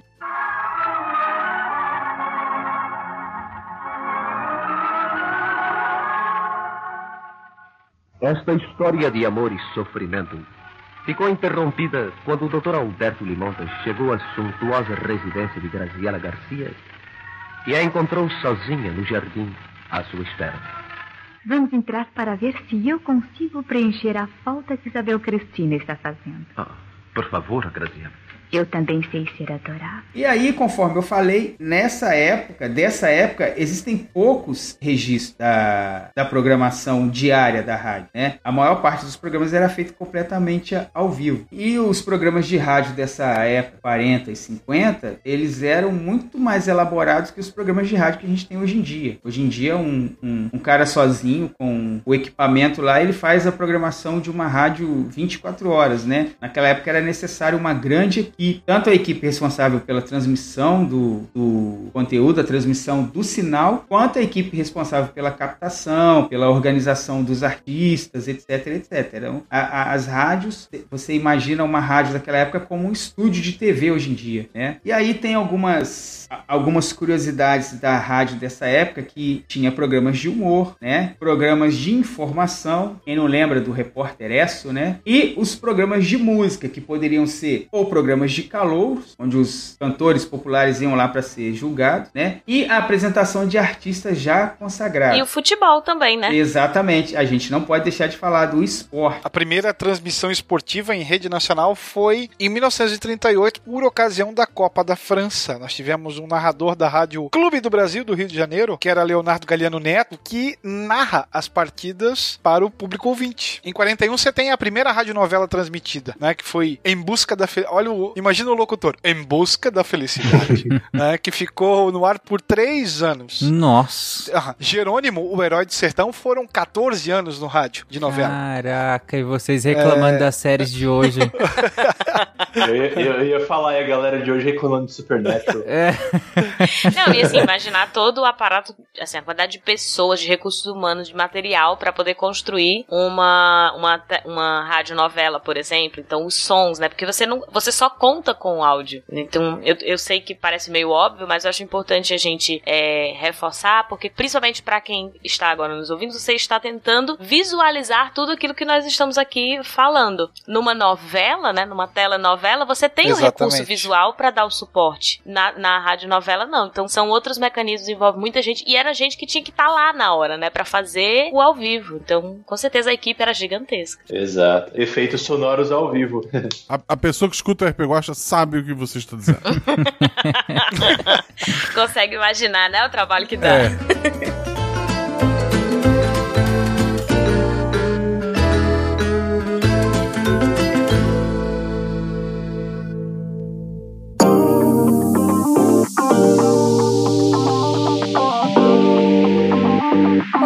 Olá, pessoas, aqui é a Jujuba, passando para mais um momento Cambly, para lembrar vocês ouvintes que essa plataforma linda que conecta você a um professor nativo de qualquer lugar do mundo, é, que te interesse pelo sotaque, pelo humor do professor, por quanto ele sabe. Você quer IELTS, você quer é, só trocar ideia mesmo, você quer aprender é, uma coisa muito específica, você quer aprender termos de uma região específica, você quer falar sobre uma cultura específica, de um país específico, não tem problema. Você vai encontrar tudo isso no Cambly e mais, você está começando, você está no meio do processo, você tá, você já é fluente, cara, você vai encontrar tudo e mais um pouco no Cambly, porque tem histórias muito legais e trocas culturais maravilhosas. É, E aí, como que você faz para começar, né? Se você ainda não começou, olha aí, tá na hora de você dar um start na sua vida de inglês. e como você faz isso? Entrando no site do Cambly, c-a-m-b-l-y.com e usando o nosso código SciCast Start. Com isso você vai conseguir descontos muito legais. Lembrando que a gente tem planos lá a partir de 85 reais. Então, assim, aproveita, vai lá, conhece o Cambly, você vai fazer uma aula teste, você vai se apaixonar, eu tenho certeza, por esse estilo muito legal de ensinar e de aprender. E você vai sair de lá falando inglês e quem sabe a gente pode praticar, olha aí, no futuro. É, essa semana eu quero apresentar para vocês o Richard, que é um professor, gente, ele é muito good vibes. Eu adorei ter aula com ele. Ele é um cara muito divertido, ele é muito tranquilo. E assim, eu gosto de entrar no Cambly eh, na hora que eu vou gravar, né? Os recados eu já gosto de fazer um pouquinho antes de gravar. Eh, e eu gosto de entrar e dando uma lida nas descrições dos professores, ver ali qual que me chama mais atenção e eu entro na aula dele. Claro que você também pode escolher os professores que você mais gosta ou aquele, aquele específico que você mais gostou e agendar, né? Você pode fazer assim, não, toda semana, tal dia da semana eu quero. Ou você pode fazer como eu, entrar e cada dia conhecer um professor diferente. Se você quiser treinar, por exemplo, conversação, sotaques, listening, né? Porque eu gosto de escolher professores de países diferentes para treinar meu listening e entender como é que são os como é que é o inglês mundo afora. Então, assim, é, é, o Cambly é do seu jeito. Então, fica a minha sugestão para você conhecer e também para você conhecer o Richard, que é o meu professor dessa semana, que ele é muito legal e eu dei essa pequena volta para dizer que eu fui fazer aula com o Richard hoje porque ele é praticante de yoga. Então, assim, eu também curto, eu achei muito legal. Eu falei, nossa, acho que a gente vai ter um papo bacana. É, a gente acabou falando de muita coisa, praticamente quase nada de yoga, mas eu sou assim e, essa é a graça de, de conversar com pessoas. A gente acabou, é, ele acabou me falando um pouco sobre a Inglaterra, sobre o lugar que ele mora. Ele mora no interior, então mora perto de florestas muito lindas, de é, um lago super bonito. Ele falou: Nossa, aqui a paisagem é maravilhosa, mas o tempo, ai, o nosso clima, meu Deus, é por isso que a gente, geralmente no verão, nas nossas férias, a gente vai para outros países. Ele até citou Brasil, México, né? Falou de outros lugares que eles costumam ir para garantir que pelo menos duas semaninhas do ano eles vão ter um clima mais agradável e um sol. então eu vou deixar o Richard contar isso para vocês e o link dele vai estar tá aí no post. Então corre lá, não esquece, SciCast Start no Cambly. Aproveita e depois vem me contar o que, que vocês acharam. Beijo até semana que vem. Because most, you know, that you've heard about the English weather, right? So, you know, it Mm. rains a lot and it's, um, even in the summer, you know, it can really let you down. The weather can really let you down. I think that's why a lot of English people travel to, for a holiday, you know, like Mm. Brazil or Mexico or, uh, you know, because they're guaranteed a nice two weeks, you know. Yeah. Whereas here, here we've got some beautiful places, we've got some beautiful forests, beaches, we've got everything here, but the weather sort of lets, lets it down a bit, you know. Yeah, I can imagine.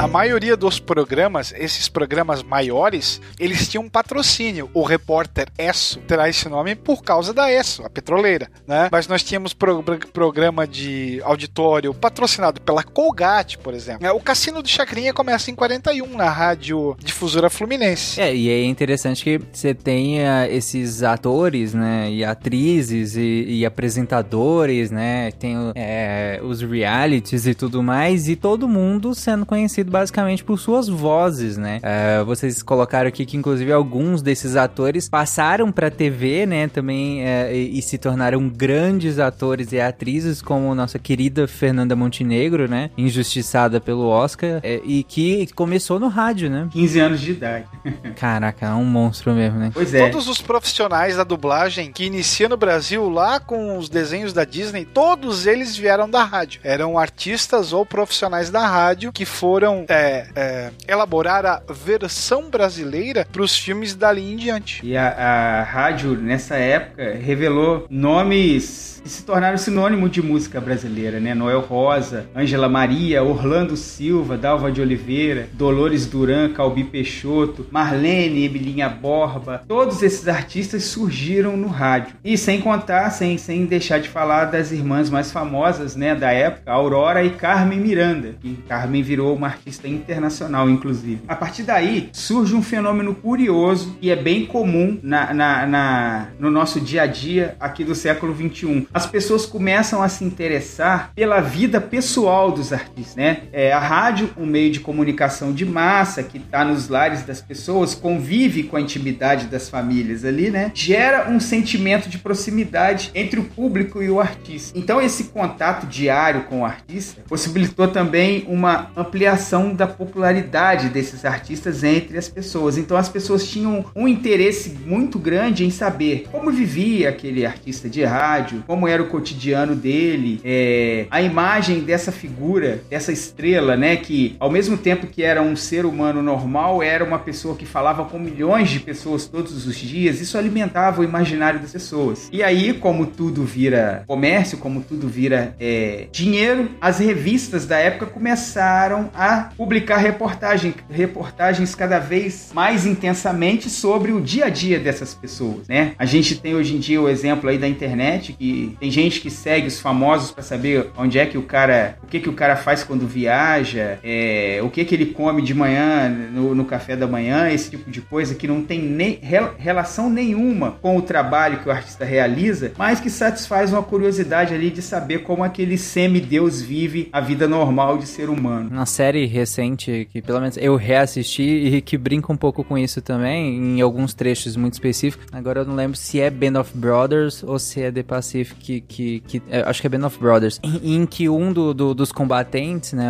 ele volta ao- aos Estados Unidos e aí ele participa de vários programas de rádio, inclusive de dramatizações, de, de momentos da guerra em que ele tem que participar como se estivesse lá, e aí tem todo um, um roteiro e dramatização e tal com ele ali, e ele sendo construído como essa estrela, né, até pra né, vender títulos de guerra e tudo mais, aquela política pública, eh, imagem pública, né, da- do governo americano pros próprios cidadãos americanos em relação à sua intervenção na, na, na Segunda Guerra Mundial, né. E aí começam os fãs clubes, né? Você tem toda o, o estrelismo, o popstar sendo criado. É, os artistas de rádio eram tão famosos quanto artistas de Hollywood, por exemplo. Um outro fenômeno fenômeno que surge na, na- nessa mesma época é o, o- a ascensão de artistas das camadas mais populares da população. Né? Os cantores de samba, o- os cantores mais ligados à arte e à cultura popular. Começam a levar essa cultura, essas músicas que antes eram restritas a uma certa camada da população, começa a transformar isso em cultura de massa, começa a disseminar para o Brasil inteiro várias manifestações culturais, principalmente ali do Rio de Janeiro, São Paulo. Inclusive,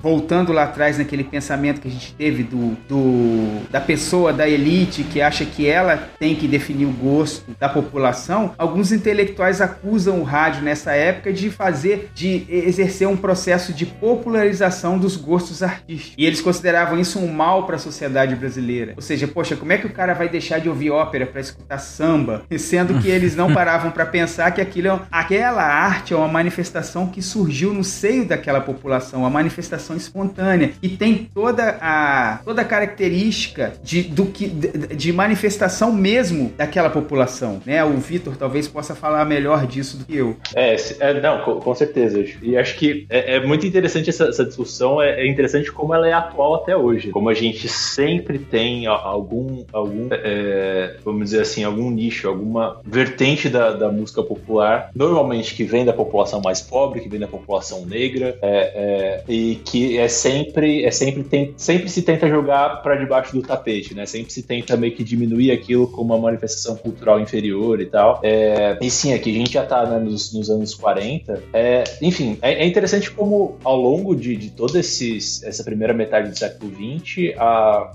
a música popular brasileira ela veio se desenvolvendo, né? A gente já, tem, tem inclusive um, um saquete a respeito disso só, mas como veio se desenvolvendo e né, o samba sempre esteve presente, né? As músicas de matriz africana sempre estiveram presentes na música popular brasileira, e mesmo quando a gente estava importando, né? Como eu, como eu citei esse exemplo do, do jazz, do Pixinguinha e tal, né? De como, como tanto o jazz americano em si chegava aqui, é, na sua forma pura, digamos assim, como também como uma influência cultural na, na música do Pixinguinha, que foi um grande funcionário das rádios, né? Ele trabalhou como, como arranjador, trabalhou como maestro, né? nessa- justamente nessa época em que é, se fazia rádio 100% ao vivo, sem, sem se, se é, é, confiar na- tanto nas, nas gravações, né? Então essa, essa música sempre esteve presente aí, né? Mas é, é é isso. Se- ta- também houve, houve esse, esse discurso, esse, esse, digamos assim, esse embate cultural, né? Entre o que é cultura, o que é de fato cultura elevada que deve ser, ser transmitida para o povo e o que é, que é algo, digamos assim, de qualidade inferior, né? Então, enfim, isso é, na verdade, é, é um. é- a gente pode dizer que essa, essa é uma discussão que ela é uma pequena metonímia da, da, da história do Brasil, digamos assim. Sim.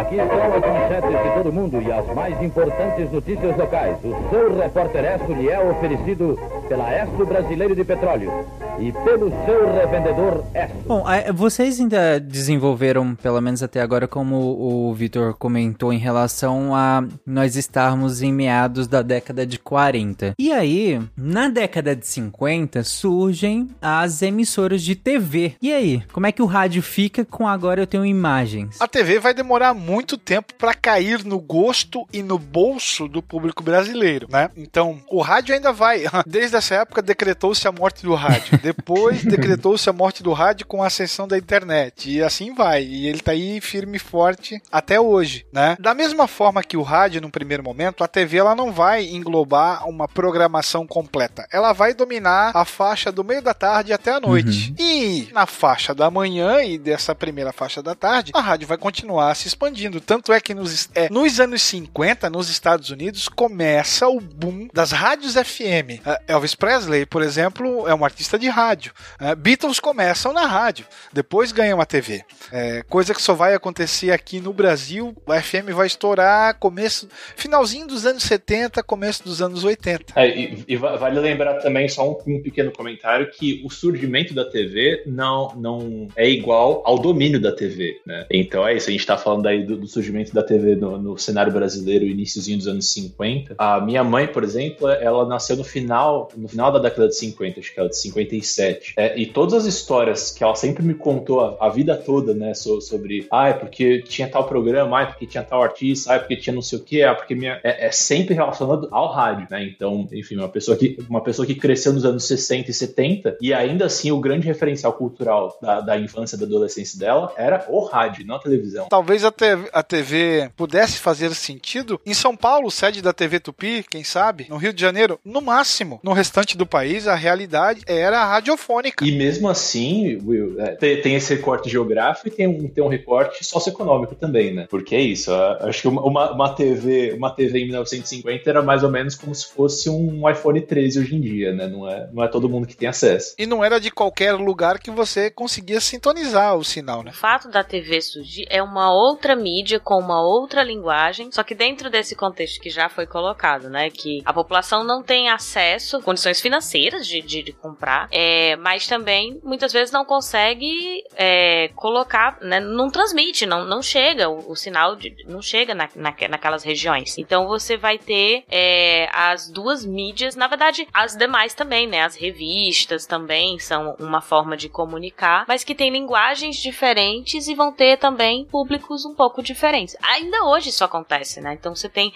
a internet, mas o grande difusor de informações para a massa ainda é a televisão, não é a internet, né? Então eles vão só se complementando ou atingindo perfis diferentes. Isso é legal porque quando ah, a gente citou aqui em relação a. Eu perguntei pra vocês que tá, é a década de 50, a gente tem as primeiras emissoras de TV e como é que o rádio fica nisso. Porque eu acho que é natural que quando essas pessoas da década de 50 ainda não tinham experienciado o, o- a TV no seu potencial, pensar que, ok, até aqui nós tivemos áudio e a partir daqui nós temos imagem e áudio. Por que vou continuar com áudio se eu tenho imagem e áudio agora? Só que como a Lívia colocou, é outra mídia, é outra linguagem, é outro público, né? E aconteceu a mesma coisa com a internet, né? Quando a gente pensa a internet em relação à própria TV, é, e aí tudo que, que, que a gente pode acessar em relação à internet é comparado com a TV, né? Tanto séries é, no mundo pós-internet, quanto, por exemplo, séries no mundo que ainda só tinha TV. É outro tipo de mídia, outro tipo de linguagem, outro tipo de público. Por isso que é, não faz tanto sentido. Uma não matou a outra nesse sentido, né? E assim também, né? É, enquanto a TV surge e como todo produto de vanguarda, ele é extremamente caro nos anos 50, o rádio já vem passando por transformações e agora ele se torna cada vez mais barato. A gente tem o transistor chegando ali nos anos 50, o que vai fazer com que o produto acabe se tornando cada vez mais popular. Então, deixa de ser aquele sonho de consumo, o que era uma TV no início, para ser algo trivial da vida das pessoas. E um, um aspecto que a gente pode considerar também com relação ao rádio é que ele não pede, ele não cobra 100% da sua atenção, né? Você pode realizar uma tarefa repetitiva, trabalhar numa oficina, trabalhar num comércio, escutando rádio. Enquanto assistindo televisão, isso é impossível. Ou você presta atenção na TV, ou você presta atenção no que você está fazendo. É possível até dirigir ouvindo rádio. Esse, esse é o ancestral do lavar a louça ouvindo podcast, né? exatamente. exatamente. É isso que eu ia falar. A gente tá com a internet, tem aí a, a, a TV e pessoas estão optando por nos ouvir, baixar e nos ouvir enquanto lava uma louça, dirige um carro. São, são mídias, são outros mecanismos, outras linguagens. É, e, e o Will tocou num ponto interessante porque ah, o rádio ele, ele já vinha passando por transformações e popularizações, tanto que a, a Segunda Guerra Mundial é transmitida pelo rádio. E quando que a TV foi começar a transmitir algum evento como. Pensando em guerras ainda, né? Eventos mundiais e tal. É, a gente tem que a Guerra do Golfo, né? Lá na década de 90, talvez seja a primeira a, se- a começar a passar no- na TV de fato, né? Acho que na CNN, se eu não me engano, né? CNN. Quem não lembra, quem testemunhou, não tem como não lembrar de Peter Arnett, que foi o repórter que ficou em Bagdá, responsável por transmitir as notícias para a CNN americana. Mas assim, em 45, por exemplo, é, da mesma forma como ocorre aqui com Vargas, o rádio passou a ser utilizado como meio de mobilização popular e nacional. Hitler faz os seus discursos através da rádio. Ele inclusive vai proibir a, a audição de rádios estrangeiras na Alemanha. Você tem rádios é, transmitindo uma programação com teor ultranacionalismo. De Gaulle, basicamente, é, incita a resistência francesa transmitindo através da BBC de Londres, já que ele estava exilado nessa O época. som da máquina. Sucesso excelso. Gente, então a, a gente tá se encaminhando aqui pro final do episódio. E pra finalizar o, o episódio, uh, eu queria perguntar pra vocês qual o papel do rádio hoje? A gente não pode finalizar sem falar da Guerra dos Mundos que aconteceu no Brasil. Ah, Ah, sim, boa. por favor. Conte esse caos, Will. 30 de outubro de 38, Orson Welles faz o seu, o seu show, né? Aqui foi em 30 de outubro de 71, em São Luís do Maranhão, quando, numa programação especial pelo aniversário da radiodifusora, não mais do que cinco pessoas adaptam o texto da Guerra dos Mundos. Na verdade, eles leem um relato numa revista sobre como é que o, o Wells fez e eles adaptam é, o texto quase todo para São Luís do Maranhão. E aí era um sábado de manhã, você tinha o principal programa, é, o, o programa mais ouvido, que era um hit parade da época, era Difusora Hit Parade o nome. E ele ia das sete e meia até meio-dia e meia, dividido em dois blocos. Então ele tinha o Paradão de Sucessos Nacional e o Paradão Internacional. E aí tocava Gal Costa, Fevers, Paul Anka e assim vai. 9 horas e 8 minutos em São Luís. E vamos seguindo com o nosso programa, é o Paradão, as músicas que você classificou. Você vai ouvir Paulo Sérgio, você vai ouvir o conjunto Brad, o conjunto The Fevers. Gal Costa também está no nosso programa. E você também colocou o Rosemary e os Cobras do Norte. E aí, é, é, aos, a partir das nove e pouquinho da manhã, eles começam a inserir é, vinhetas e passam a fazer inserções jornalísticas a, a respeito de uma situação diferente. É, faz um pouquinho tempo. Esse áudio você tem completo no, no YouTube, o nosso editor vai colocar aqui. 71, com efeitos especiais. Como eu falei, não mais do que cinco pessoas. É de arrepiar. Você não tem. Pense numa época que você não tem um, um clique a- ao alcance do seu dedo para confirmar uma veracidade ou não, né? Uma bucólica São Luís do Maranhão e os caras montam um roteiro muito bem elaborado. Então, é, começa com uma vinhetinha, o que para nós seria aquele plantão da Globo, né? É, o fato aconteceu é notícia. Era o- a abertura da vinheta da, da repórter difusora. E aí, lá, a partir das nove e pouquinho, é, o, para, o Raiol Filho. Raiol Filho? Raiol Filho era o locutor. Tanto é que o programa era conhecido também como Paradão do Raiol. Ele interrompe a programação e solta um atenção, atenção ouvintes. Eu sei que eu narrando aqui não vai ficar legal, o nosso editor vai, vai fazer o serviço, já que ele é nosso amigo. E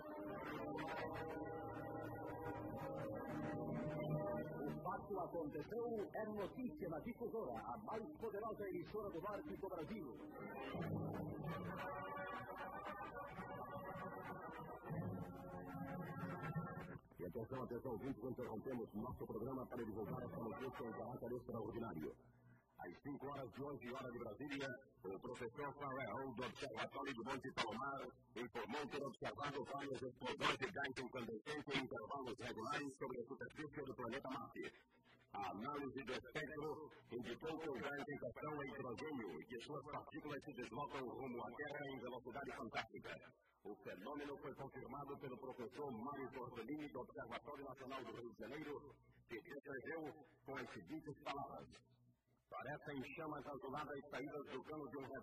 E ele só fala isso no início. E aí depois o programa vai rolando e ele vai dando outras informações. Aí eles montam como se fosse uma, uma, uma corrente de rádios com uma repórter do Rio, com uma rádio do Rio de Janeiro, a Rádio Repórter, onde eles entrevistam um professor do Observatório Nacional e ele começa a dar uma declaração. E aí eles falam que eles estão também é, captando o sinal da BBC de Londres, a voz da América dos Estados Unidos. E aí eles vão dramatizando, eles acionam repórteres e eles vão, é, porque um objeto, eles não sabiam se era um meteoro, o que que era, tinha caído em São Luís, estrategicamente no único ponto que seria de entrada e de saída da ilha. Resumindo, vai causar um certo alvoroço. Os relatos da época são meio conflitantes. Tem um livro bem legal que os pesquisadores lançaram, que é outubro de 1971, é, relatando tudo o que aconteceu, mas comércio fechou, pessoas foram para suas casas procurando morrer perto dos seus familiares, dos seus queridos, né? Dizem que os motoristas de táxi nunca trabalharam tanto como naquele dia. é, E no meio do programa, depois que eles falavam, eles falavam, não, é, é baseado na obra de Orson Welles, mas era tudo muito sério.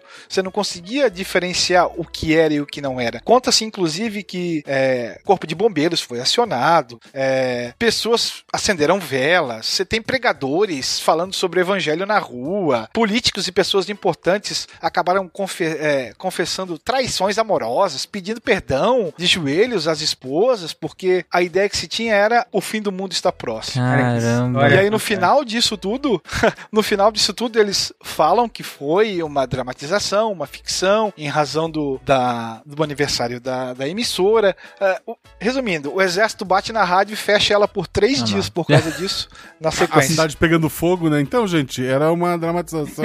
Era uma brincadeira. Mas assim, é, vocês precisam ouvir. A dramatização é sensacional. O repórter que vai até o aeroporto e aí eles montam é, uma chamada das torres de controle do avião que não consegue pousar, as interferências aí ele fala, ó, esse ba- esses ruídos são interferências que a gente ainda não consegue localizar, mas o objeto tem seguramente mais de 30 metros. Aí eles colocam pretensos professores para falar sobre o, o que estava acontecendo. É muito legal. Cara, uma fake news completa, assim, um hoax total. completo. Outubro de 1971 é o livro. Foi lançado pela Universidade Federal do Maranhão. Link no post aí, o programa completinho também tá no post. Eu coloquei a, a versão original do Orson Welles, só que o Orson Welles ele vai do início ao fim, né?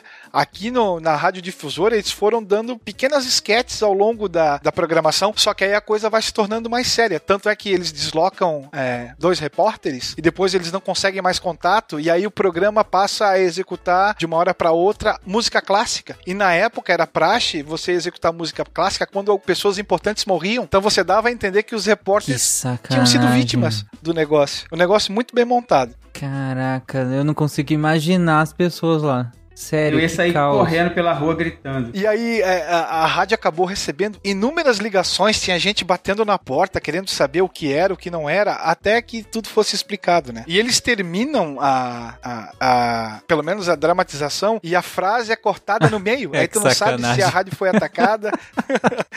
Ah, não, cara. Que sacanagem. Que Meu Deus. Cara, isso na década de 70 no Maranhão, cara. 71, São Meu Luís, é. Deus.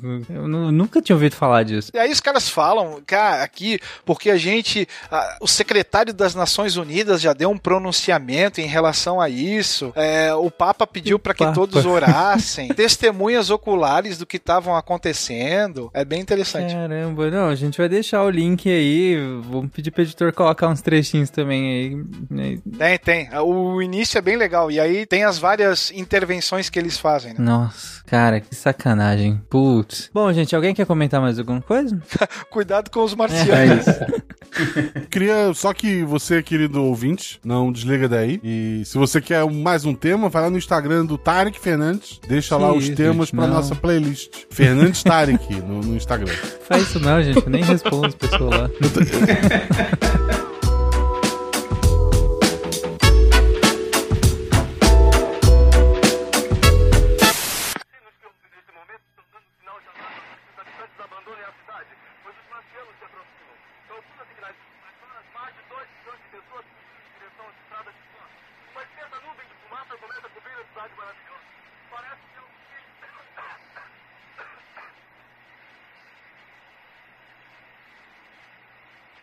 Alô, alô, Rio, alô, Rio, atenção, companheiros da Rádio Repórter Rio de Janeiro. Atenção, Rio, alô, Rio. Alô, Rio, alô, Rio de Janeiro, atenção, companheiros da Rádio Repórter do Rio de Janeiro. Atenção, companheiros da Rádio Repórter do Rio de Janeiro. Não respondem.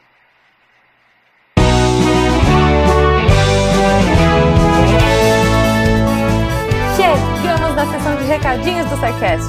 Eu sou a Jujuba, passando aqui só para avisar que se você ouvinte quiser ajudar o projeto a continuar divulgando ciência de forma divertida, você pode através do PicPay, Padrim ou Patreon. Além do SciCast, você ajuda a manter outros projetos da casa e a manter o site também, com a nossa produção diária de textos incríveis. Caso você ainda não tenha visto, a gente editou o patronato para esse ano. Temos novidades bem legais esperando por vocês. Os nossos lindos patronos que apoiam e amam o projeto tanto quanto a gente. Os links vão estar aí no post. Fora isso, se você quiser entrar em contato com a gente para dúvidas, sugestões ou, enfim, recadinhos quaisquer, é só mandar e-mail para contato@sicast.com.br. Por hoje é só e eu encontro vocês na semana que vem.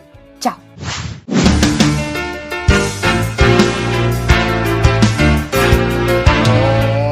Atenção para o informe semanal dos textos da semana. E a nossa semana começa com Lênin Machado.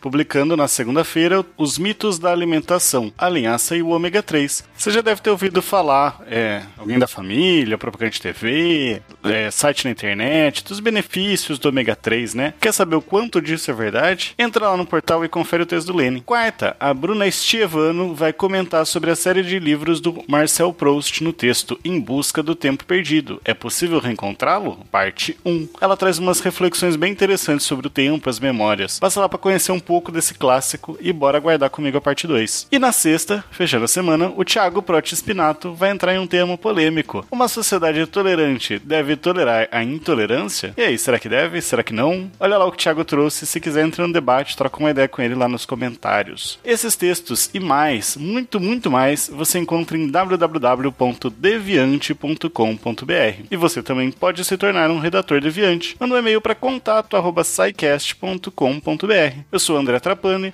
tolerando o tempo perdido com propagandas de ômega 3 e apagando a luz da Torre Deviante.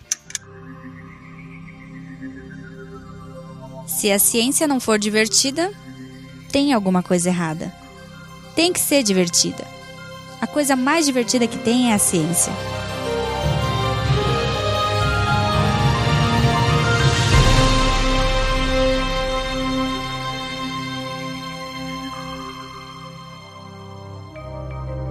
Este programa foi produzido por Mentes Deviantes. deviante.com.br Este programa foi editado por Tapcast. Edições e Produções de Podcast.